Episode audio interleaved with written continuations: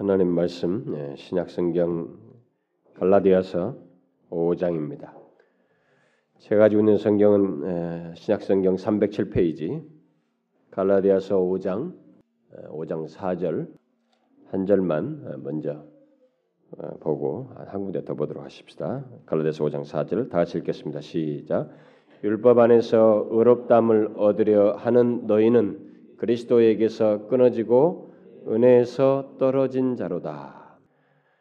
아, 좀더 문맥을 이해하면 2절 3절을 보시면 보라나 바울은 너희에게 말하느니 너희가 만일 할례를 받으면 그리스도께서 너희에게 아무 유익이 없느니라.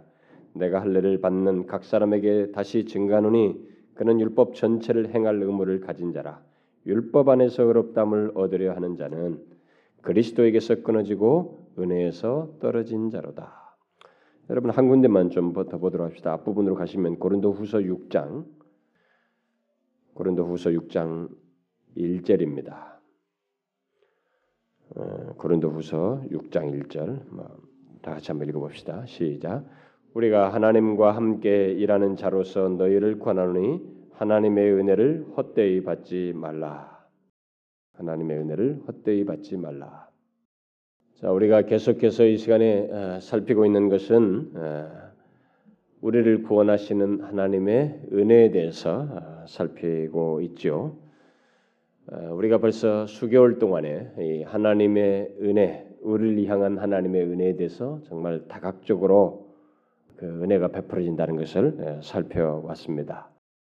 특별히 지난 시간은 우리들이 지극히 거룩하신 하나님께 기도로 자유롭게 나간다는 사실이 일반 종교인들이라든가 어떤 사람이 본능적으로 뭔가 기도의 행위를 하는 것과는 근본적으로 다르다고 하는 것.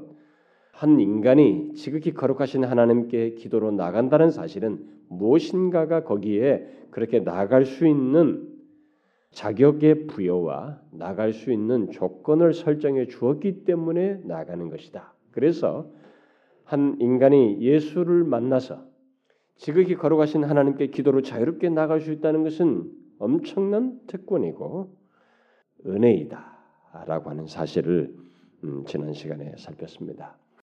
뭐 지난주 참여하지 않은 분들은 한번 그것을 계속 들으시면 참 우리가 기도를 할 수 있다는 것이 얼마나 은혜인지 여러분들이 조금 더 깨닫게 될 것입니다.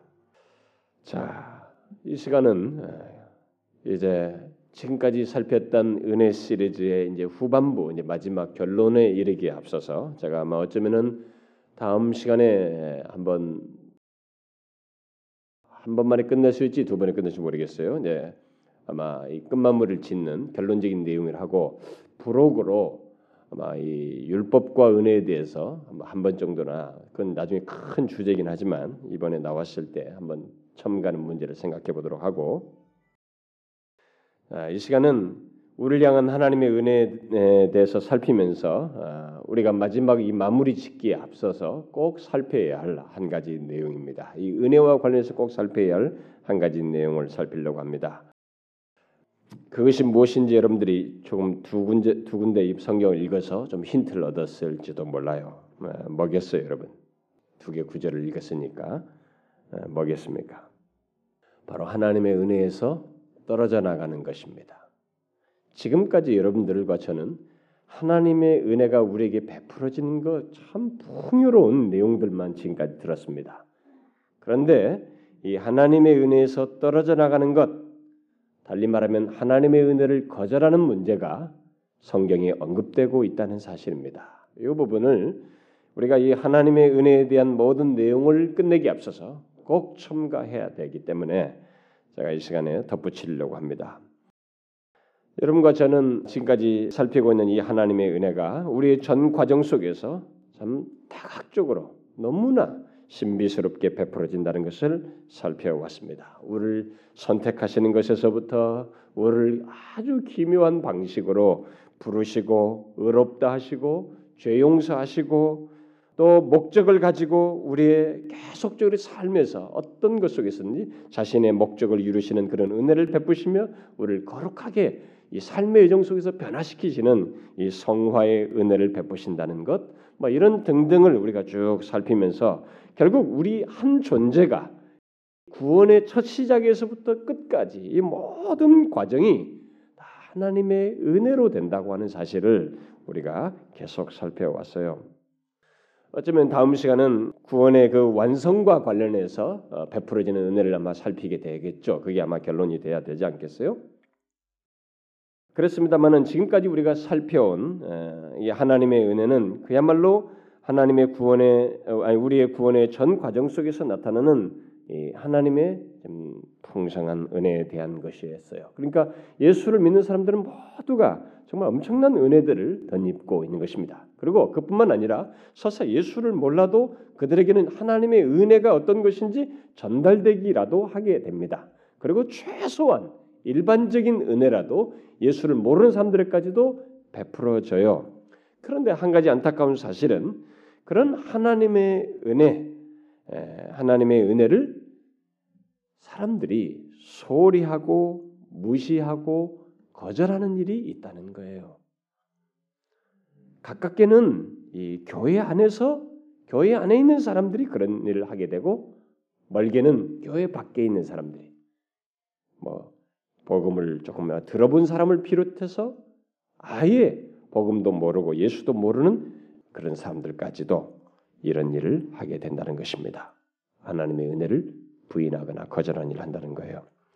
여러분도 제가 알다시피 하나님은 근본적으로 은혜로우신 분이십니다. 최초의 사람 아담이 타락했을 때 타락하기 전에 먹는 날에는 선악과를 먹는 날은 정령 죽는다고 했지만 하나님은 그, 그 그를 그 즉시 죽게 하지 않았습니다. 일정한 삶을 주시면서 그에게 기회를 주시고 또 다양한 은혜를 그에게 덧입히셨습니다. 바로 그렇게 아담에게서부터 시작해서 죄중에 태어난 모든 인간들에게 하나님은 그렇게 은혜를 주셔요. 돌이킬 수 있는 기회를 주시고 다양한 은혜를 베푸셨습니다. 그런 면에서 분명히 하나님은 은혜로우셔요. 더욱이 하나님께서 우리 인간들에게 무엇인가를 이렇게 말씀해 오셨는데 타락한 아담에게도 찾아가셔서 말씀을 하셨을 뿐만 아니라 역사 속에서 이 하나님 앞에 범죄한 인간을 향해서 하나님은 수도 없이 말씀해 오셨습니다. 이게 그것이 기록한 것이에요. 이 기록은 수천 년 동안에 그 역사 속에서 계속 하나님께서 말씀해 오신 것을 기록한 계시의 말씀입니다. 그렇게 하나님께서는 인간들에게 무엇인가를 계속 말씀해 오셨어요. 그런데 그렇게 말씀하신다는 것은 뭡니까? 거룩하신 자가 죄인인 자에게 다가가서 뭔가를 말한다는 것은 그를 멸망시키지 않고 기회를 주신다는 것입니다. 뭔가 따뜻하게 대한다는 것을 시사하는 것입니다. 결국 그런 행위 자체가 은혜이고 그렇게 하시는 하시는 모든 말씀 자체가 하나님의 은혜라는 것을 말해 줍니다. 따라서 우리들이 성경에서 무엇을 읽든지 여기에 기록된 모든 말씀은 사실상 하나님의 은혜로 말미암아서 주신 말씀이라는 것을 알아야 합니다. 아, 우리에게 뭐 좋은 뭐 위로의 말을 하고 약속의 말을 하든 아니면 너희들이 불순종하면 멸망하게 된다라고 이렇게 경고를 말하든 그것은 다 하나님의 은혜로 말미암은 것이에요. 왜냐하면 불순종하지 않도록 하고자 하는 그래서 멸망하지 않도록 하고자 하는 취지와 선한 동기에서 은혜의 동기에서 말하는 것이기 때문에 기록된 모든 말씀은 무엇을 읽든지 다 하나님의 은혜로 말미암은 것입니다. 따라서 오늘날 우리들이 복음을 듣고 있다는 것, 하나님의 말씀을 듣고 예수 그리스도의 복음을 듣고 있다는 것은 하나님께서 지금도 우리들을 은혜로 대하시며 아직까지 이 세대를 향해서 은혜를 베풀고 계시다는 것, 기회를 주시고 있다는 것을 말해 줍니다. 그런데 안타까운 사실은 모든 사람들이 그 은혜를 받아 누리지 않는다는 것입니다. 오히려 그 은혜를 거절하고 무시한다는 거예요. 세상 사람들이 그 하나님의 은혜를 무시하며 어, 거절하는 것은 여러분과 제가 다 아는 것입니다. 그들은 무지하기 때문에 본성적으로 그렇게 행합니다. 그런데 문제는 이제 오늘 우리가 이 시간에 살피려고 하는 것은 하나님의 이 은혜의 계시, 이 말씀을 듣는 어떤 식으로든 듣게 되는 사람들 가운데서예요. 그의 은혜를 들어서 알게 된 사람들 가운데서 이 하나님의 은혜를 무시하고 거절하는 일이 있다는 것입니다.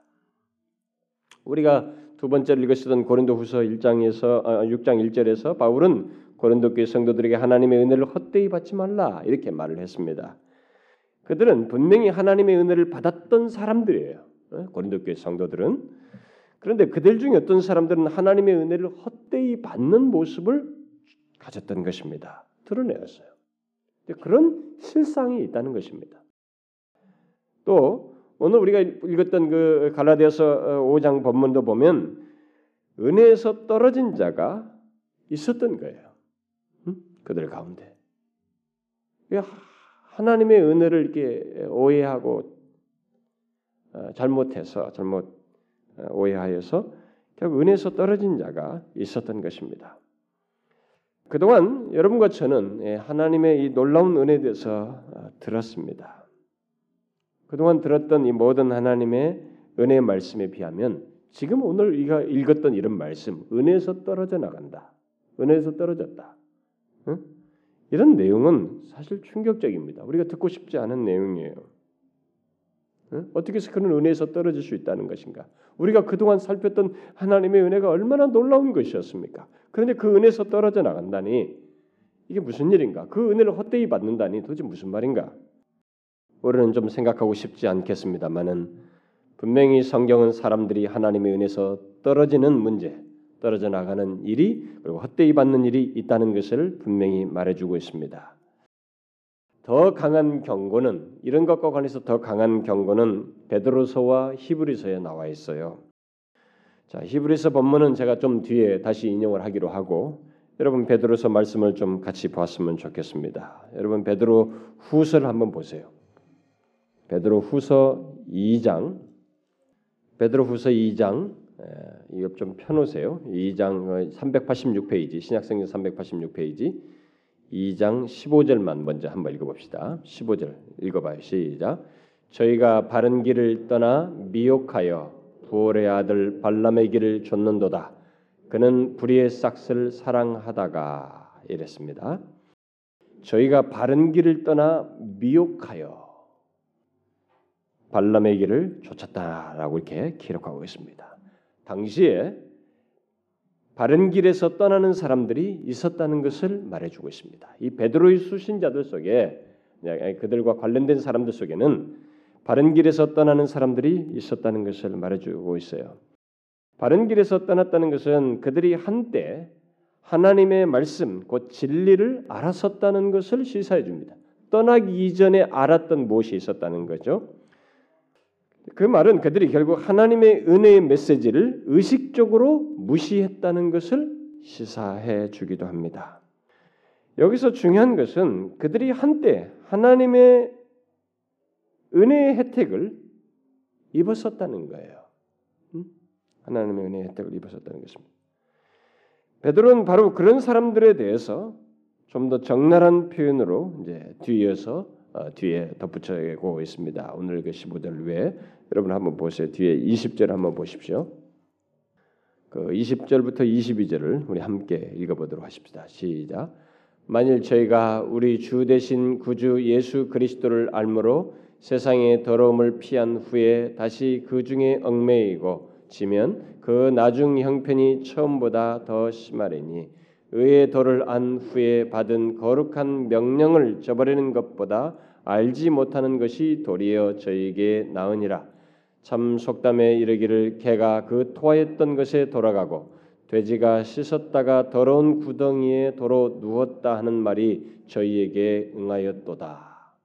베드로는 바로 이런 사람들에 대해서 아주 정말 그 은혜에서 떨어져 나가는 사람들에 대해서 어, 떨어져 나간 사람들 아주 적나라한 표현을 하고 있습니다. 이들은 분명히 하나, 그리스도의 복음을 접하고 어떤 일종의 변화 같은 것을 어, 가졌던 사람들이에요. 그런 모습을 가졌던 사람인 걸 시사합니다. 또 그들은 예수님께서 우리를 죄에서 구원하시는 구세주가 되신다는 말을 듣고 감동도 받았고 받은 적이 있고 또 그 이후에 자신들의 삶을 깨끗게 할 필요까지 느꼈어요. 그래서 기독교에서 말하는 어떤 도덕적인 기준을 좋게 여겨고 뭐 그것을 일종의 시슴에 해당할 만큼 어떤 자신의 행동을 이렇게 깨끗게 하는 그런 행동까지 했던 것입니다. 그래서 그들은 마침내 그 바른 길을 예, 따르기로 결심을 하고 삶을 정리하는 태도까지 보였던 것입니다. 그런데 여기 20절에 보니까 세상의 더러움을 피했다라는 말을 하고 있는데 일단 일종의 어떤 그런 이런 모습이 있었다는 것을 일단 시사해 주죠. 예, 세상의 더러움을 피하는 것 같은 삶을 정리하는 것 같은 이런 일이 있었다는 것이에요. 그런데 계속되는 말씀을 보게 되면 그 이후에 더 나빠졌다는 거예요. 그런 일이 있었는데 더 나빠졌다는 것입니다. 그러면 그 이전에 자신들이 세상의 더러움을 피했던 이런 변화라는 것이 변화라는 게 결국 뭐예요? 일시적인 변화였다는 것을 말해주고 있습니다. 그들은 예수 그리스도를 좋게 여겨서 따르기 따르기 했지만은 세상과 얽힌 관계를 끊지 못했습니다. 그들에게 있어서 세상은 예수 그리스도보다 더 큰 것이었습니다. 그래서 다시 그것으로 돌아갔습니다. 그것은 그들이 참된 회개를 한 적이 없었고 거듭난 적이 없었다는 것을 스스로 증거해 주는 것이기도 합니다. 베드로는 그런 모습을 22절에서 개가 자기의 자신이 토하, 토했던 것에 돌아가고 돼지가 씻었다가 더러운 구덩이에 도로 누운 것으로 묘사하고 있습니다. 돼지가 씻었는데 다시 더러운 것에 돌아간 것. 개가 토한 것에 다시 돌아가는 것으로 얘기해요. 모든 것이 일시적일 뿐이지 결과는 더 나빠다 나쁘다는 것입니다. 그런데 지금 베드로가 이 말을 하는 것은 뭐예요? 이런 모습이 어디에서 발견된다라고 지금 말하고 있습니까? 이 수신자들에게 지금 말하고 그리스도인들에게 지금 말을 하고 있는데 결국 이런 것이 어디서 발견된다는 것입니까? 교회 밖에서 발견된다는 거예요? 예수를 모르는 사람들에서 발견된다는 것입니까? 아니죠. 바로 이 지상의 교회들 속에서 복음을 듣고 뭔가 하나님의 말씀을 듣는 무리들 가운데서 발견된다는 거예요. 우리는 그런 모습을 오늘날 우리들의 교회 현실 속에서도 사실상 봅니다. 어려서부터 교회에서 자라고 오랜 세월 동안 주일학교를 다니고 나름대로 열심을 내며 긍정적인 반응을 보이면서 자란 사람들. 그야말로 베드로가 2장 15절에서 말한 대로 바른 길을 가며 모범생으로 자란 그런 사람들. 그 과정에서 부모나 교사들의 기도와 권면을 듣고 자란 사람들. 그리고 귀한 하나님의 말씀을 들음으로써 그야말로 하나님의 은혜의 혜택을 다양하게 느끼고 그래서 이 정신적으로도 이렇게 좀 이렇게 삐딱하게 나가지 않고 이렇게 모범적으로 자라는 그런 경험까지 했던 사람들 그런 사람들이 분명히 많이 있습니다. 그런 안타까운 사실은 그들 중에 어려서부터 그렇게 자신들을 둘러쌌던 그 하나님의 은혜를 거절함으로써 성장에서는 거절함으로써 베드로의 표현대로 돼지가 씻었다가 더러운 구덩이에 도로 눕는 것과 같이 떠난 자들이 있다는 거예요. 오늘날 한국 교회 안에는 그런 사람들이 제법 있습니다. 오늘 우리 조국의 현실 속에는 그런 사람들 요즘에는 과거에 교회 다녔다는 사람들 제법 만납니다. 어려서부터 자기 부모가 예수 믿었다라고 하면서 지금 교회 안 다닌다고 하는 사람들을 제법 만나게 됩니다. 우리가 이런 것을 어떻게 할수 있느냐, 어디서 할수 있느냐 보면은 사실 제가 경험적으로도 그래요. 이런 이런 이런 것을 확인할 수 있었던 경험들이 제법 있는데 장성한 자녀를 둔 그 부모들과의 대화를 이렇게 가끔 여러 차례 지금까지 성장해 오면서 제가 사역을 해오면서 어, 만나서 얘기하다가 종종 발견하게 됩니다. 가끔 이 장성한 자녀를 둔 이 부모님들과 얘기를 할때 예, 그들이 자기 자녀들에 대해 자녀들에 대해서 이렇게 장황하게 얘기를 하거든요. 어, 보통 물어보면은 어, 자기 자녀들이 유아 세례를 받고 어려서부터 어떻게 신앙생활을 해왔으며 어, 얼마나 모범적으로 자라왔는지 그리고 봉사해 왔고 그리고 지금은 좋은 직장에 다니고 있고 결혼해서 잘 살고 있으며 또 어떤 사람은 아주 자기 자녀가 굉장히 성공한 사람이라고 하는 걸 그 성공담까지 들려줍니다. 그런 사람들 얘기 들을 때 저는 사실 그런 얘기도 굉장히 흡족하고 좋고 좋습니다만 그러나 제가 관심을 갖는 것은 아무래도 목사이다 보니 그들이 지금 현재는 어디서 신앙생활하며 어떤 영적 상태를 가지고 있는지에 대한 궁금증이에요. 그래서 제가 보통 그것을 어, 묻게 됩니다. 자연스럽게 묻게 되죠. 그런데 의외로 많은 사람들이 자기 자녀들의 성공담을 말할 때 그 열정과 열심에 반해서 자기 자녀들의 현재 영적 상태에 대해서는 힘이 빠져 있어요. 힘 빠지게 말을 합니다. 결과적으로 어떤 일이 있었다는 것이죠. 그게 뭐겠어요? 바로 하나님의 은혜를 현재는 무시하고 있다는 것입니다. 현재는 하나님의 은혜에서 떨어져 나가 있다는 것을 말하고 있는 것이에요. 물론 하나님의 은혜를 거절하는 것을 예, 거절하는 것을 꼭 뭐 신앙생활을 완전히 포기하고 교회를 떠난 버린 것, 완전히 떠나버린 것만 두고 생각해서는 안 됩니다. 예, 그렇게 뭐 의식적으로 어, 결심해서 떠나는 사람도 있지만은 예, 은혜를 떠, 어, 거절하는 모습은 다양하게 있거든요. 쉽게 말하면 정기적으로 교회에 출석하고 하나님의 말씀에 관심을 갖고 그 말씀을 생각하며 살아감에도 불구하고 은혜를 거절하는 일은 있는 것입니다. 물론 가장 흔한 것은 그런 상태에서 하나님의 은혜의 말씀을 거절함으로써 은혜를 거절하는 거예요. 예, 교회당에 오는데 하나님의 은혜의 말씀을 거절함으로써 그 은혜를 거절하는 것이 가장 흔한 일이에요. 그런 사람들은 종종 나중에 잘 믿겠다는 태도를 취합니다. 그러나 그런 사람들 그런 사람들 중에 실제로 나중에 하나님의 말씀에 반응하는 사람, 잘 믿는 사람은 정말로 드물어요. 정말로 드뭅니다. 경험적으로 보면. 게다가 우리 중에 그 누구도 내일을 장담할 사람은 없어요. 내일을 추구하는 사람은 우리 중에 아무도 없습니다. 어쨌든 우리는 교회에 다니는 것만으로 또 하나님의 백성들 가운데 있다는 것만으로 자신이 하나님의 영원한 은혜 안에 있다고 생각해서는 안 됩니다. 여러분 바울이라고 하는 대사도 옆에 대마라는 사람이 있었지 않았습니까? 이 대마의 삶을 여러분들을 아시죠? 지난번에도 제가 한번 인용했는데 그는 바울이 이 골로새 교회 편지를 쓸 때 아마 그때가 일반적으로 AD 62년으로 추정하고 있는데 그때만 해도 이 대마는 누가와 함께 골로새 교회 성도들에게 무난했습니다. 그 정도로 그 다른 교회 성도인 무난할 정도로 바울 곁에서 참 신실한 그리스도인처럼 이렇게 행했습니다. 그러나 약 2, 3년 뒤에 어떤 사람은 4, 5년 뒤로까지 추정하는데 어쨌든 2, 3년 뒤에 바울이 아마 언제 순교당할지 모르는 그런 상황에서 감옥에 갇혀 있을 때입니다. 그 마지막 순간이죠. 음, 그때 이 대마가 이미 떠난 사람으로서 어, 있었 떠나버렸다는 것을 바울의 디모데후서 4장에서 기록하고 있어요. 그 기록을 보면 데마가 이 세상을 사랑하여 바울을 버리고 데살로니가로 갔다 이렇게 기록하고 있습니다. 물론 그는 하루 아침에 그렇게 변절한 것은 아니었을 거예요. 그런 결론에 도달한 것은 아닙니다.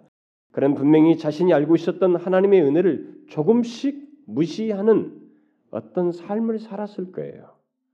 적어도 2, 3년 동안은 골로새 교회의 편지를 쓸 때와는 다른 그 이후로 점점 더 하나님의 은혜를 무시하는 삶을 살았을 거예요. 네, 그런 과정 속에서 어떤 일이 일어났겠어요? 일어났겠어요? 여러분 잘 생각해 보세요. 그 과정 속에서. 그는 자신을 크리스찬으로 여기며 사는 것이 이 사는 것의 중압감을 아마 느꼈을 것이고 그것을 벗어나고 싶었을 것입니다. 그리고 더 이상 그런 것 없이 사는 세상을 이렇게 좋게 여겼을 거예요.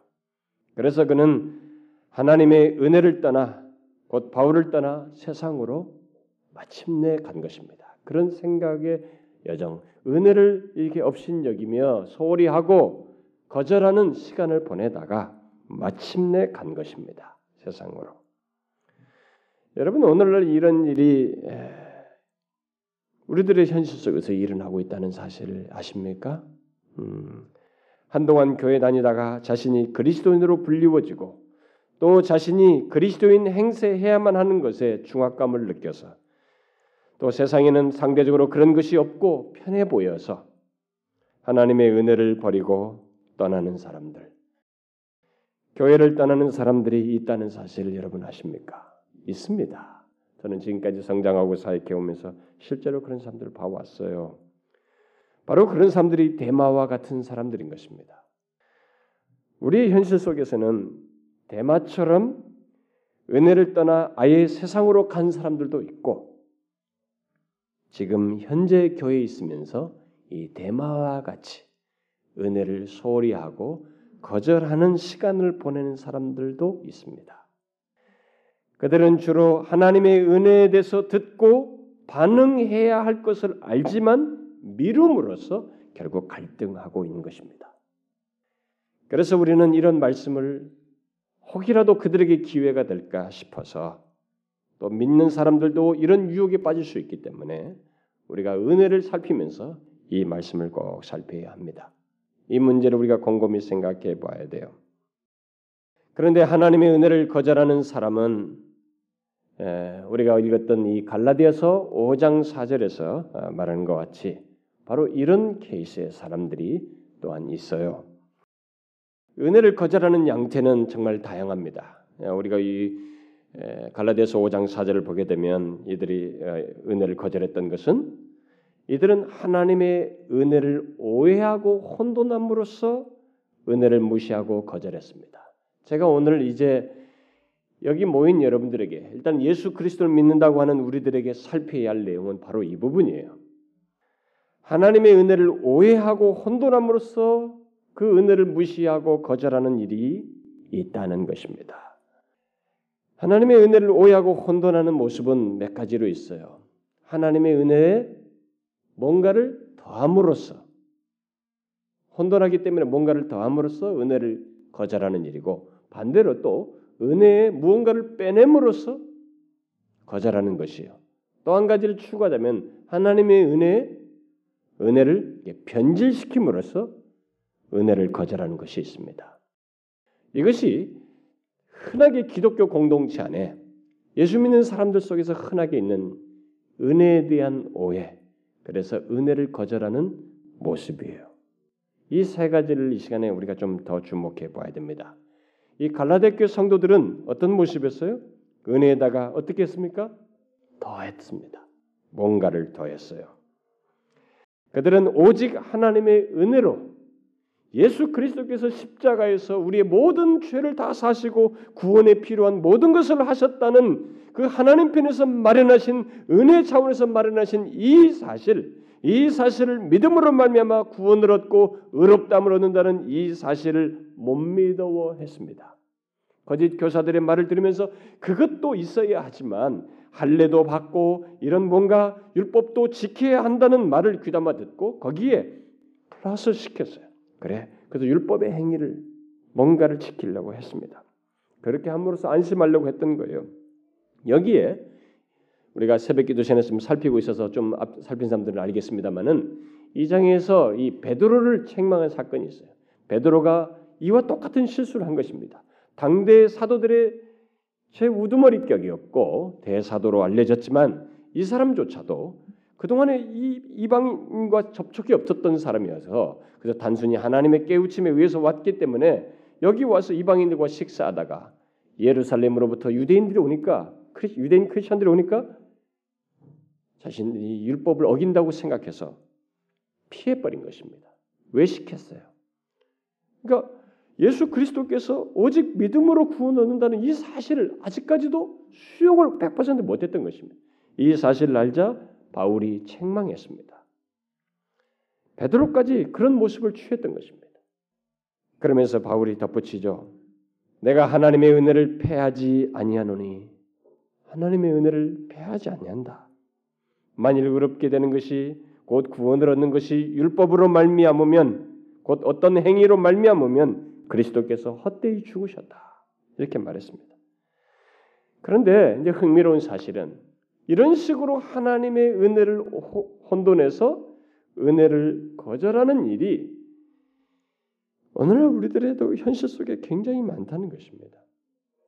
이 문제는 정말로 심각한 문제일 정도로 많아요. 저는 우리 교회에서 이런 얘기를 참 많이 했습니다만은 무엇인가를 해야만이 구원을 얻는다고 하는 이 생각이 우리들에게 굉장히 많이 있습니다. 로마 캐톨릭은 두말할 것이 없어요. 정말 로마 캐톨릭은 선행을 더하지 않으면 안심 못합니다. 그래서 그들은 태어나면서부터 죽을 때까지 이 성사를 계속 해야만 미사도 매일 해야 되고 매번 참여되고 임종성사까지 해야만 하는 것입니다. 그러니까 뭔가 이런 것이 더해지지 않으면 구원을 확신할 수 없었습니다. 예수 그리스도의 십자가만으로 우리 구원을 확신한다는 것이 확인된다는 것을 믿어 받아들일 수 없었어요. 그들은 지금도 오랜 전통 속에서 그걸 고집하고 있습니다. 그런데 문제는 오늘 개신교 개혁 교회들이에요. 우리들도 똑같습니다. 많은 교회들이 뭔가 이것을 해야 되고 뭔가를 해야 되고 하지 않으면 불안해요. 더 해야 된다는 것입니다. 율법적인 행동을 더 해야만이 구원을 확신하려고 해요. 이게 뭡니까? 이게 은혜를 거절하는 한 양태예요. 하나님의 은혜를 무시하는 양태인 것입니다. 사람들은 이것을 대수롭게 여기지 모르지만 바울이 갈라디아서 말한 것 중에 갈라디아서 말할 때는 굉장히 심각하게 말해요. 은혜에서 떨어져 나가는 것으로 얘기합니다. 그리스도의 죽으심을 헛되이 하는 것으로 말하고 있어요. 아주 심각한 것입니다. 왜 심각한지 여러분들 많이 생각해 보셔야 돼요. 제가 이런 부분에서는 많이 설교를 했습니다만은 많이 생각해 보셔야 됩니다. 그것은 우리의 신앙이 너무 우리 중심적으로 이렇게 혼란스러운 것이에요. 중심이 그리스도가 아니 그분으로 충분하게 여기지 아니하는 우리들의 너무 왜곡된 태도와 신앙들이 있어서 정말 예수를 믿어도 초점이 결국 주님께로 향하지 않아요. 그분의 영광을 구하지 않습니다. 그래서 끝없이 이런 식으로 믿는 사람들, 그 은혜를 이렇게 무시하고 거절하는 사람들은 신앙생활 하면서도 끝없이 자기 중심적으로 가버려요. 뭔가를 더하는 것도 자기 자기 자신을 만족하는 것. 이것이 있어야 구원을 받는다는 거예요. 응? 그게 하나님의 은혜를 거절하는 것이에요. 이것을 우리가 알아야 됩니다. 그런데 하나님의 은혜를 거절하는 것은 그것만이 아니에요. 제가 이것은 많이 했기 때문에 간단하게 넘어갑니다. 하나님의 은혜를 거절하는 또 다른 방식은 혼돈에서 그, 어, 하나님의 은혜를 무시하는 또 다른 방식은 은혜의 무언가를 빼냄으로써요. 네, 더할 뿐만 아니라 빼내고 제하는 것입니다. 그것이 이게 디모데 후서 2장에서 바울이 디모데에게 했던 말에서 나옵니다. 거기 보면은 이 후메네오와 빌레도라는 사람이 있었습니다. 이 디모데가 목회하는 에베소 교회 아마 같은데 에베소 교회 안에 디모데가 목회하는 그 자리에 이 후메네오와 빌레도라는 사람이 있었습니다. 그 교회 공동체 안에. 근데 이, 이들이 사람들에게 자꾸 어, 엉뚱한 것을 가르쳤어요. 뭘 가르쳤냐면 이미 부활이 지나갔다는 것입니다. 사도 바울이 의해서 가르쳐준 사도들의 가르쳤고 예수께서 말씀하신 부활은 믿는 자들의 부활은 앞으로 도래할 부활이에요. 우리는 장차 부활할 것입니다. 예수 그리스도는 첫 열매예요. 우리들은 모두 뒤이어서 부활할 것입니다. 그리스도인들은 그런데 이것을 이 후메네와 빌레도는 이미 지나갔다는 것이에요. 이 부활은 복음의 핵심입니다. 은혜의 메시지예요. 우리가 하나님 앞에서 누려야 할 이 소망의 은혜의 아주 중대한 내용입니다. 근데 이 두 사람으로 인해서 그 계속되는 내용을 보면 어떤 사람들이 어떤 사람들의 믿음을 무너뜨렸다는 것입니다. 어떤 사람들의 믿음이 무너졌어요. 이들의 이 가르침으로 인해서. 그래서 하나님의 의견을 거절하는 일이 있게 된 것입니다. 왜 후메네오와 빌레도가 그랬을까? 음? 그들이 같이 교회 공동체 안에 있으면서 왜 이것을 빼내면서 예, 할수 그렇게 하나님의 은혜를 운운했을까? 우리가 뒤에 계속되는 말씀을 그 계속되는 말씀을 보게 되면 예, 그 뒤에 기록, 기록된 말씀을 보면 그 두 사람이 마귀의 올무에 걸려 자신들로부터 하나님의 은혜를 거절하고 있었다는 거예요. 마귀의 올무에 걸려서 그 은혜를 거절하는 일이 있게 됐다는 것입니다. 아, 자, 여러분 보세요. 교회 공동체 안에는요. 우리가 이 하나님의 진리를 잘 배우고 알아도 이 마귀의 올무에 마귀의 괴계에 빠져서 이렇게 은혜를 거절하는 일이 있게 된다는 것입니다. 그래서 바울은 디모데에게 이렇게 말합니다. 거역하는 자를 그들이요 그들을 온유함으로 징계할지니 혹 하나님이 저희에게 회개함을 주사 진리를 알게 하실까 하며 저희로 깨어 마귀의 올무에서 벗어나 하나님께 사로잡힌 바 되어 그 뜻을 좋게 하실까 한다. 이렇게 말했습니다. 왜 바울은 확실하게 말하지 않고 너가 그들에게 권면하면 돌아올 거야 이렇게 말하지 않고 혹 하실까 한다 이렇게 말했을까요? 왜 이렇게 자신감이 없이 말했을까? 그 사람에 대해서 우리가 이런 뉘앙스에서 알아야 됩니다. 바로 하나님의 은혜의 진리 진리에서 예, 벗어나는 거 있잖아요. 하나님의 진리 중에서 무엇인가를 빼냄으로써 하나님의 은혜를 거절하는 것 이것이 생각보다 심각한 것입니다. 생각보다 이것이 우리에게 참 간단하지 않은 문제예요. 왜냐하면 믿음의 뿔을 흔드는 것이거든요. 이걸 다시 잡는다는 것이 여러분 어떤 사람은요 신앙생활하다 믿음의 뿌리가 다 흔들어지죠. 좀처럼 안 됩니다. 정말 목사가 가서 권면하고 주변 사람들 권면하고 아무리 해도 정말로 안 돌아옵니다. 가능성을 확실하지 못해요 우리가. 하나님 편에서 어떻게 하시면 가능할까? 그래서 그렇게 말하는 거예요. 근데 여러분 오늘날 교회 안에도 그런 사람이 있다는 거 아십니까? 예수 그리스도께서 천의 몸을 빌어서 이 땅에 오신 그 은혜의 진리를 믿지 않습니다. 사람들이 아, 어떻게 천의 몸을 빌어서 천의 몸을 빌어서 사람이 태어나 가지고 뭐 그가 구원하세 이게 미신 같단 말이지. 아, 그게 있을 수 없다. 근거가 뭡니까? 믿을 수 없다는 근거가 뭐예요? 고작 해봐야 과학적 지식이에요. 이성적으로 추정되는 것. 여러분 인간이 가지고 있는 과학적 지식과 이성이라는 게 뭡니까? 우리가 이성이라는 게 어디까지 확장해서 이해를 넓힐 수? 여러분 많은 경우로도 멀리 멀리 봐봐야 이 우주 만물 아직도 인체 신비조차도 다 이해 못합니다. 우리가 아직도 수도 없이 많은 약을 투여해서 실험해보고 있어요. 우리 몸에 대해서. 그런데 우리가 고작 판단하는 것이 과학적 지식과 이성적인 거죠. 그 과학적으로 이성적으로 납득되지 않는 것은 믿지 못하겠다는 것입니다. 그러나 여러분 잘 생각해 보세요. 하나님이 구원을 하기 위해서 오시려면 죄가 없어야 돼요. 그러나 우리는 본질상 죄를 가지고 있는 사람이에요. 그 죄 중에서 태어나면 안 되는 것입니다. 그래서 천의 몸을 빌어서 예언하셨고 그것도 성령으로 잉태돼서 나신 거예요. 성경에는 하나님 자신의 행하심, 오직 하나님 편에서만 행하시는 내용들로 가득 차 있어요. 창조에서부터 동정녀 탄생에서부터 예수 그리스도의 수많은 기적과 십자가에 달려 죽으시는 것이 한 인간의 죽음이 아니라 의인으로서 죄 없으신 하나님이 사람들의 죄를 지시고 죽으시는 신적인 행동이라고 하는 것, 또 그가 실제로 죽으셨다가 부활하셨다고 하는 사실 이런 내용들이 있습니다. 그런데 지금도 교회 나오면서 이걸 못 믿겠다는 거예요. 그 제가 어느 교회 집회 가서 만났던 한 어, 부부입니다. 그 부부를 만나서 어, 얘기를 했는데 그 남편은 상당히 젠틀했어요. 양반은 생각이 좀 이해심도 많고 그랬습니다.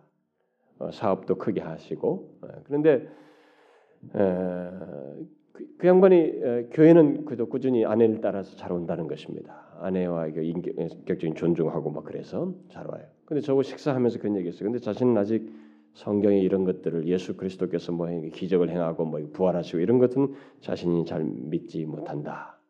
저는 믿을 수가 없다. 뭐 저한테 그렇게 예의 바르게 했어요. 그러면서도 교회를 나오는 것입니다. 여러분 그런 것이 결국 뭡니까? 하나님의 은혜를 거절하는 것입니다. 교회 안에 있으면서도 은혜를 받지 않는 뭔가를 빼내는 것. 그러나 윤리적인 건 좋은 것입니다. 뭔가 신이 우리를 도와준다. 신이 신의 가호가 함께 하기를. 그래서 우리 사업도 잘 되게 하고 인생을 자식들도 잘해주고 이런 것들은 좋아하는 것이. 그러나 이성적으로 수용되지 않는 못 믿겠다 하는 거예요. 이게 다 뭐냐 요 하나님의 은혜에서 무엇인가를 빼냄으로써 은혜를 거절하는 것이에요. 그것이 오늘날 우리들에게도 있습니다. 그런데 우리들이 하나님의 은혜를 거절하는 또 다른 한 가지를 덧붙인다면 그것은 하나님의 은혜의 진리를 변질시킴으로써입니다. 하나님의 은혜를 변형시킴으로써 하나님의 은혜를 거절하는 것입니다.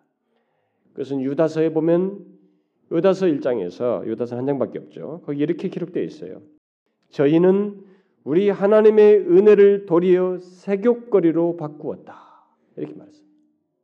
은혜를 세욕거리로 바꿨다는 것입니다. 이 말은 넓게 말하면 하나님의 은혜를 자신의 정욕과 죄를 정당화하고 용인하도록 하는 것으로 만들었다는 것입니다. 변형시켰다는 것이죠. 여러분 오늘날에도 그런 식의 변형이 교회 안에 많다는 거 아십니까? 하나님의 은혜를 변형시키는 현상이 우리들에 많다는 걸 아십니까? 하나님의 은혜를 자신들의 죄를 정당화하는 도구로 사용하고 인간적인 정욕과 자신들의 이 생각과 욕심을 용인하는 것으로 변형시키는 그런 일이 우리들에게도 흔하게 있다는 것을 아시나요? 사실 오늘날 교회 안에서 하나님의 은혜를 변형시키는 것, 변질시키는 가장 대표적이고 흔한 것은 보편적인 것은 하나님의 은혜를 물질과 연관시키는 거예요. 여러분 이것을 아십니까?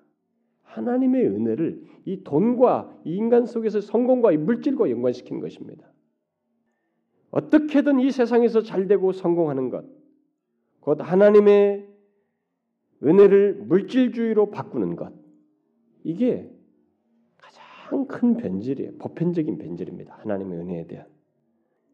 저는 여기에 대해서 더 이상 말하고 싶지 않습니다. 저는 많이 말했죠 우리 교회에서. 오늘 예수 믿는 사람들 중에 상당히 많은 사람들이 복 받으러 교회를 가거든요. 그게 은혜를 거절하는 것이에요, 여러분. 은혜를 받는 것 같지만 물론 하나님은 초신자들에게 처음 예수 모르는 아직까지 이해가 없는 사람들에게 기도를 하면 막 잘 들어주고 막 복도 주고 막말 줘요.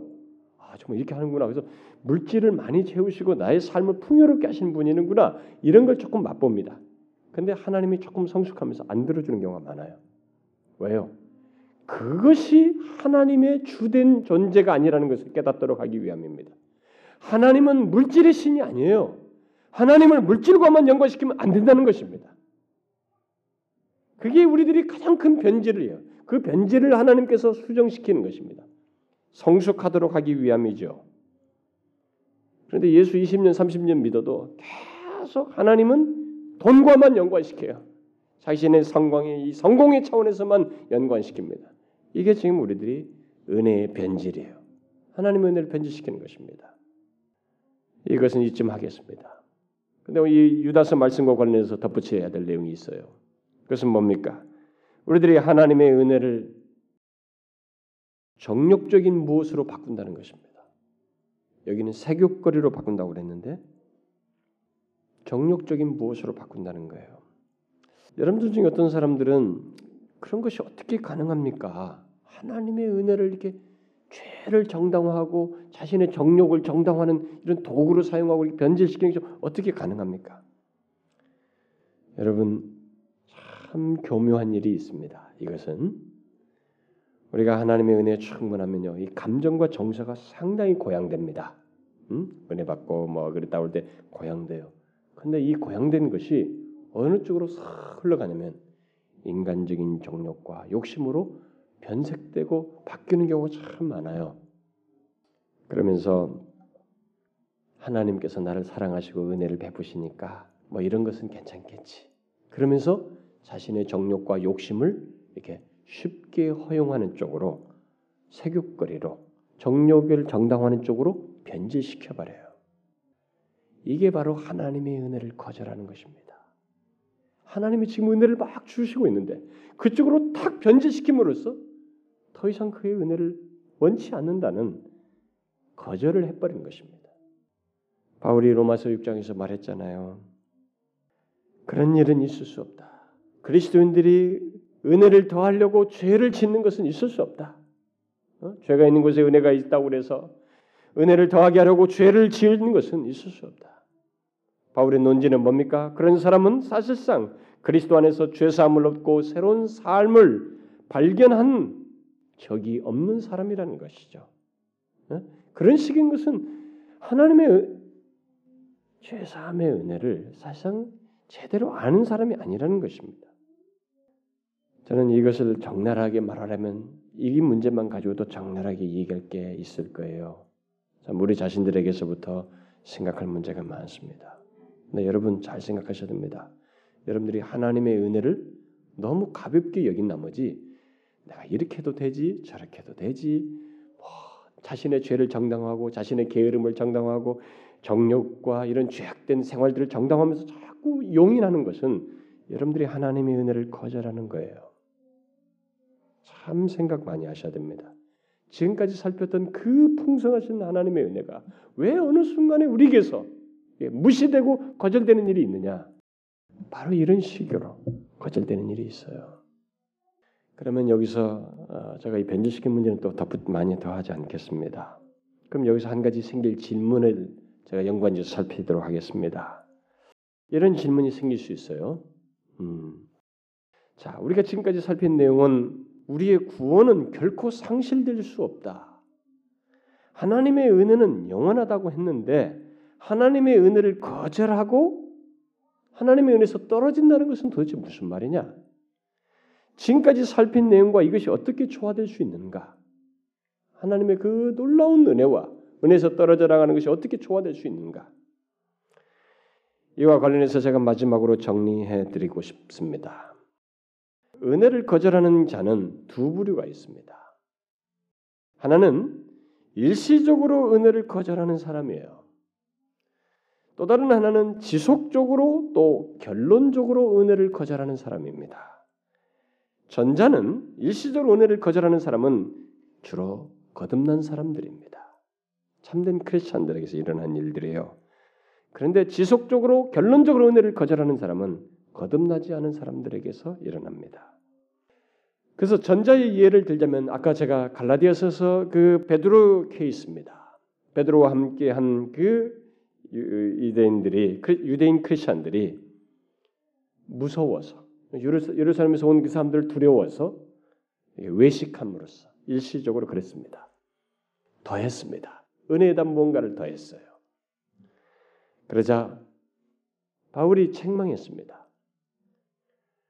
근데 주도적인 면에서 보면 베드로가 더 앞선 사도예요.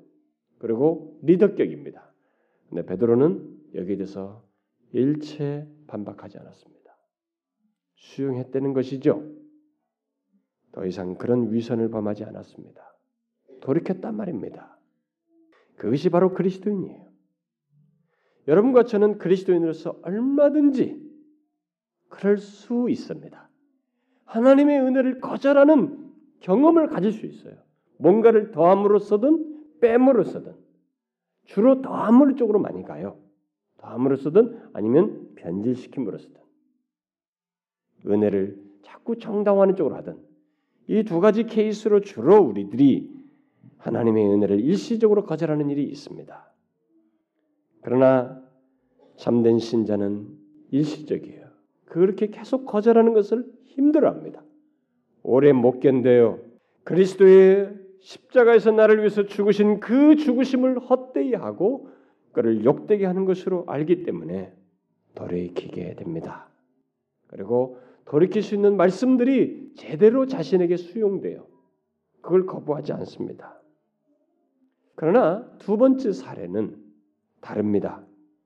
바로 은혜를 지속적으로 또 결론적으로 거절하는 사람은 다릅니다. 그들은 분명히 그리스도인과 유사한 것이 있지만 지속적으로 머뭇거리며 그리고 그런 성격이 있고 어쨌든 결론적으로 은혜를 거절해요. 저는 이 내용을 성경 두 군데를 읽어서 설명해 드리고 싶, 간단하게 인용해 드리고 싶습니다. 자, 여러분 아까 제가 베드로서와 히브리서가 적나라하다고 그랬죠? 히브리서 말씀을 한번 보십시오. 히브리서 6장 히브리서 6장 357페이지 6장 4절부터 6절까지 한번 읽어 봅시다. 4절부터 6절 시작. 한 번 비침을 얻고 하늘의 은사를 맛보고 성령의 참념 바 되고 하나님의 선한 말씀과 내세의 능력을 맛보고 타락한 자들은 자기 다시 새롭게 하여 회개케 할 수 없나니 이는 자기가 하나님의 아들을 다시 십자가에 못 박아 현재의 욕을 보임이라. 여러분 이들이 누굽니까? 많은 논쟁이 있는 구절입니다만은 히브리서 기자는 이 말씀을 당시 그리스도인들이 그렇게 되어서는 안 된다는 것을 그리스도인 곁에 있지만은 실상은 그리스도인이 아니면서 이런 태도를 보였던 사람들을 예를 들어서 설명하면서 경고를 하고 있기 때문에 이들은 결국 크리스천들이 아니에요. 한때 진정한 크리스천들이 아닌 것입니다. 한때 하나님의 은혜를 맛보고 그것을 고백도 하고 또 결국 그 은혜를 이렇게 막 나름대로 이렇게 좋아했던 경험들이 있지만 여기 보니까 뭐 하늘의 은사도 맛보고 참념받고 뭐 말씀과 내세 능력을 맛보고 맛보고 맛봐요. 다 맛봅니다. 그러나 결국은 그 은혜를 포기하고 나간 사람들입니다. 십자가에 못 박아 현재 욕보이는 결론은 그거예요. 마치 어려서부터 교회 안에 있었고 예수 그리스도에 대한 말씀을 듣고 엄마 이게 좋아 저게 좋아 그리고 이것이 참 좋아 그래서 이게 생각에도 영향을 미치거든요. 이게 나쁘게 나가서는 안 된다. 바른 길을 가야 되겠구나. 착하게 살아야지. 뭐 이렇게 다 맛보고 좋아요. 심지어 어떤 때는 상당히 좋은 예화와 이렇습니다. 감동도 있습니다. 눈물도 흘린 적도 있어요. 성령의 역사가 있는 것처럼 말이죠. 어떤 그런 것이 성령께서는 말씀을 통해서 어떤 식으로 사람들의 영향을 미치는 특성을 가지고 있기 때문에 그런 것조차도 보고 맛봅니다. 그래서 한때 자신의 죄를 자각하는 일도 있었지만 그래서 회개하는 행동도 했었지만 결국은 그가 한때 듣고 말했던 예수 그리스도를 거절하고 또 그가 자신의 죄를 위해서 죽으셨다는 것을 믿지 않는 결론을 내버립니다. 그 결국 구원에 대해서 맛을 보지만 그 구원을 소유한 자가 아니라는 것입니다. 맛을 볼 뿐이에요. 맛보는 것과 소유는 다른 것입니다. 실제로 씹어서 그것이 영향이 되는 것과는 다른 것이죠. 바로 그런 케이스예요. 바로 이것이 예, 아까 말한 후자 부정적인 이제 아까 말한 것처럼 은혜를 거역하는 자 크리스천이 아닌 교회 무리들 가운데 있지만 넌 크리스천으로서 은혜를 거역하는 자입니다. 그래서 또 다른 하나가 한 구절을 어, 히브리서 말씀에 또 있어요. 그 한 구절을 더 좀 참고할 필요가 있는데 여러분 뒤에 10장을 보시면 히브리서 10장 26절 26절부터 어, 29절까지 저와 여러분 한 절씩 교독을 해보도록 하십니다. 26절부터 29절 우리가 진리를 아는 지식을 받은 후 짐짓죄를 범한즉 다시 속죄하는 제사가 없고 오직 무서운 마음으로 심판을 기다리는 것과 대적하는 자를 소멸할 맹렬한 불만 있느니라. 아, 모세의 법을 폐한 자도 두세 증인을 인하여 불쌍히 여김을 받지 못하고 죽었거든. 하물며 하나님 아들을 밟고 자기를 거룩하게 한 언약의 피를 부정한 것으로 여기고 은혜의 성령을 욕되게 하는 자의 당연히 받을 형벌이 얼마나 더 중하겠느냐 너희는 생각하라. 어떤 사람들은 이 말씀을 침륜에 빠지면 구원을 이룰 수 있다. 어? 한때 한때 그리스도인이었는데 그리스도인이 진짜 그리스도인이지만 구원을 나중에는 그리스도인이 아니게 되는 잃어버릴 수 있다라는 말로 해석하기도 하고 어떤 사람은 이것은 위선적인 신앙을 말하는 것이다라고 말하기도 해석하기도 합니다만은 이 말씀은 기록된 대로 진리를 아는 지식을 받은 후에 음? 하나님의 진리를 아는 지, 그 어떤 지식을 받은 후에 그로 인해서 얻게 된 모든 유익과 특권을 마침내 결국 내 던져버리고 스스로 질밟는 사람을 두고 말한 것입니다. 결국 거듭난 신자의 행동을 말한 것이라고 할 수 없다는 거예요. 이렇게 말하면 어떤 사람은 29절 말씀이 가장 문제가 되기 때문에 재빠른 사람은 얘기할 것입니다. 29절 말씀에서 자기를 거룩하게 한 언약의 피를 부정한 것으로 여기고 자기를 거룩하게 한 이 말이 도대체 그 뭡니까? 어떻게 자기를 거룩하게 하면서 이 사람이 이 말은 결국 회심했다는 얘기가 아닙니까? 이렇게 질문할지도 모르겠습니다. 여기 문제가 되는 거룩하게 한이라는 이 말은 고린도전서 7장에서 믿지 아니하는 남편이 아내로 인하여 거룩하게 되고라고 하는 그 거룩하게 되고라는 말과 같은 맥락의 말이라고 생각하면 됩니다. 무슨 말이에요? 그리스도인들과 함께 만나고 함께 살고 이렇게 막 영향을 받으면 삶이 깨끗해진다. 아 나도 저렇게 살아야지. 영향을 미치네. 거룩한 영향을 받는다라는 것입니다. 그래서 히브리서 10장에서 언약의 피는 거룩하게 하는 그렇게 거룩한 영향을 미치는 도구로 언급이 되고 있고 고린도전서 고린도전서 7장에서는 예수를 믿지 믿는 아내 곧 그리스도인이 거룩하게 하는 도구로 언급되고 있는 것입니다. 어쨌든 히브리서 10장에서 말하는 사람은 죄인을 위해 죽으신 예수 그리스도에 대해서 정기적으로 듣고 영향을 받은 거예요. 이 언약의 피, 바로 예수 그리스도의 죽으심에 대해서 듣고 영향을 받은 것입니다. 그래서 기독교적인 모습을 취하게 되고 좀 더 나은 삶을 살게, 살려고 하는 그런 모습이 있었던 것이죠. 그러나 결국은 그 은혜의 주님을 스스로 짓밟게 됩니다. 떠나버리죠. 은혜 성령을 욕되게 하게 됩니다. 은혜를 부인하고 은혜를 거절하는 행동을 하게 된다는 것입니다. 그러면 그렇게 하나님의 은혜를 지속적으로 부인하고 거절하고 마침내 결론적으로 거절하는 그 사람에게 어떤 결론이 있다는 거예요? 히브리 10장에 오늘 조금 전에 읽은 말씀 끝부분에 얘기하죠. 29절 하반절에 당연히 받을 형벌이 얼마나 더 중하겠느냐 이렇게 말하고 있습니다. 그들은 하나님의 은혜의 말씀을 맛보지 못하는 사람들보다 더 중한 형벌을 받을 것이다라고 말하고 있습니다. 그것이 무엇인지 정확히 우리는 알지 못하도 하나님 편에서는 그렇게 하시겠다는 것입니다. 여러분, 주님은 그 원리를 가지고 있습니다. 많이 준 자에게 많이 달라고 하십니다. 많이 하나님의 말씀을 듣고 배워서 알게 됐을 때 그 사람은 거기에 대해서 그만큼 책임도 있는 것입니다. 전혀 복음을 들어보지 못하고 죽은 사람과 이 하나님의 복음을 듣고 은혜의 말씀을 들었음에도 불구하고 은혜의 말씀을 거절하는 것 사이는 이런 어떤 면에서의 차별이 있다는 것이에요. 그걸 주님께서 더 중하겠느냐라는 말로서 표현해 주고 있습니다. 이렇게 하나님의 은혜를 거절하는 사람은 두 부류가 있습니다. 우리는 아직 모릅니다. 결론에 가봐야 되니까요. 여러분과 저 속에 어떤 사람입니까? 전자입니까? 후자입니까? 혹시라도 여러분과 저 사이에 우리들이 하나님의 은혜를 거절하는 일이 어떤 양태로든 있다면 여러분 속히 회개하셔야 됩니다. 제가 오늘 이 은혜 거절 문제를 두 번, 세 번 할 수도 있지만 여러분들이 두 번, 세 번 하면 질려할까봐 너무 마음에 힘들어할까봐 한 번으로 끝내다 보니까 제가 성경 여러분들 인용하는 것입니다. 여러분 좋으신 하나님의 그 은혜에 대해서 많이 들었죠. 네, 우리가 꼭 이 문제를 같이 생각해야 됩니다. 우리가 어떤 식으로든 하나님의 은혜를 거절할 수 있어요.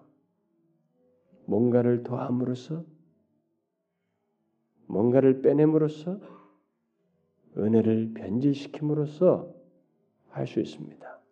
여러분이 듣기 싫어할지 모르지만 1세기 이후로 지금까지 교회 2000년의 역사 속에는 이새 모양태로 은혜를 변질시킨 사람들이 많이 있었습니다. 대마도 그런 사람들이고 그런 사람 그리고 실제로 그래서 어떤 사람은 완전히 떠난 사람도 있고 어떤 사람은 회개한 사람도 있었어요. 그리고 지금도 이 한국 교회 안에는 예배당 안에는 은혜를 거절하는 사람들이 있습니다. 결론은 우리가 알지 못하지만 이 은혜를 거절하는 것은 여러분 결코 좋은 게 아니에요. 영원한 운명을 좌우하는 중대한 문제예요. 왜 그토록 좋은 하나님의 은혜를 우리가 거절한단 말입니까? 왜 그것을 혼돈하고 또 무시하고 뭐 이런 일을 하냐는 거예요. 아니죠. 우리가 그동안 들었던 그 좋은 하나님의 은혜를, 그 풍성한 은혜를 더 풍성히 누려야죠. 음? 더 알고, 더 경험하고, 더 많이 누려야죠. 그것이 하나님께서 주시고자 하는 뜻인데, 어찌하여 우리가 그것을 거절한단 말입니까? 여러분, 하나님의 은혜를 변질시키지 마세요. 우리 교인들이 범할 수 있는 실수는 뭘까요? 저는 여러분들에게 하나님의 말씀을 다양하게 이런 경고가 위험이 될 만한 것을 수도 없이 펼쳐서 설명해주고 조명해주고 넘어지지 않도록 권면하고 있는 편이기 때문에 여러분과 저에게 위험은 물론 다양하게 있겠지만 아마 더하는 쪽보다도 변질하는 쪽이 있을 거예요. 더하고 빼는 것은 우리가 조금 경계심을 많이 가지고 있을 것입니다. 변질시키는 위험이 있을 거예요. 이것은요 모르거든요. 기호적 성향에 의해서도 갈 수 있고 인간의 마음이 약해서도 될 수 있는 것입니다. 자신의 죄를 정당하면서 그럴 수도 있어요. 그런데 여러분 잘 생각해 보십시오. 여러분과 저에게 베풀어진 하나님의 은혜가 뭡니까? 완전한 은혜예요, 여러분. 하나님 자신이 오셔서 우리와 같이 인간의 몸을 입고 낮아지셔서 십자가에 달려서 우리의 죄를 다 담당하심으로 완전히 이루셨고 그것을 끝내지 아니하고 승천하셔서 우리를 위해서 중보하시며 계속 위에서 간구하시며 우리의 성화에 관여해 계세요. 이렇게 끝없이 은혜를 베푸시는 완전한 은혜입니다. 그래서 여기에 이 구원의 은혜에 우리가 무엇을 더하겠어요? 더하는 것이 아니죠. 여러분과 제가 뭔가를 수고를 한다면 예배에 나온다면 하나님 앞에 뭔가를 경건 생활을 하고 봉사를 하고 구제를 하고 선한 삶을 산다면 그게 구원을 위한 것입니까? 아니죠. 뭡니까?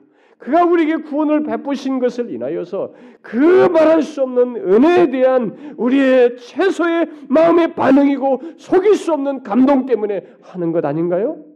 그 은혜 너무 감사해서 고마워서 하나님이 나에게 내가 하나님의 백성 됐다는 이 복된 사실 때문에 하는 것 아닌가요? 그렇잖아요. 여러분 잘 생각해 보세요. 은혜를 변질시켜서는 안 됩니다. 이건 작은 것 아니에요. 중대한 문제입니다. 이 세상 살면서 무엇이 우리가 우리에게 중요한지 모르겠어요. 정말 돈도 중요하고 아내도 중요하고 자식도 중요하고 남편도 중요하고 다 중요할 수 있습니다. 그러나 여러분 적나라하게 얘기해 보세요. 생각해 보시라고요.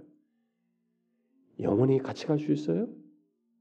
여러분의 아내와 남편을 영원토록 함께 살 수 있습니까? 그리고 똑같은 사랑 주고받으며 살 수 있어요? 그렇지 못해요. 여러분과 저를 영원히 이끌고 그토록 무겁고 무거운 죄를 털고 의롭게 하고 우리를 끝까지 책임지시는 생명을 내어 주면서까지 구원의 일을 하시고 그것을 이루시는 분은 하나님이에요. 그분이십니다. 그분은 우리를 영원으로 인도하신다고요. 은혜는 그 영원으로까지 이끄는 은혜예요. 그 하나님의 은혜를 변질시킨다고요? 그 은혜를 무시하고 거절한다고요? 아, 아닙니다, 여러분. 여러분에게 가치 있는 것보다 더 귀한 것이 하나님의 은혜입니다. 사랑하는 사람보다도 더 가치 있고 우리를 끝없이 감동시킬 내용은 하나님의 은혜예요. 이 사실을 아시고 변질시키지 마세요. 은혜를 소홀하지 마십시오.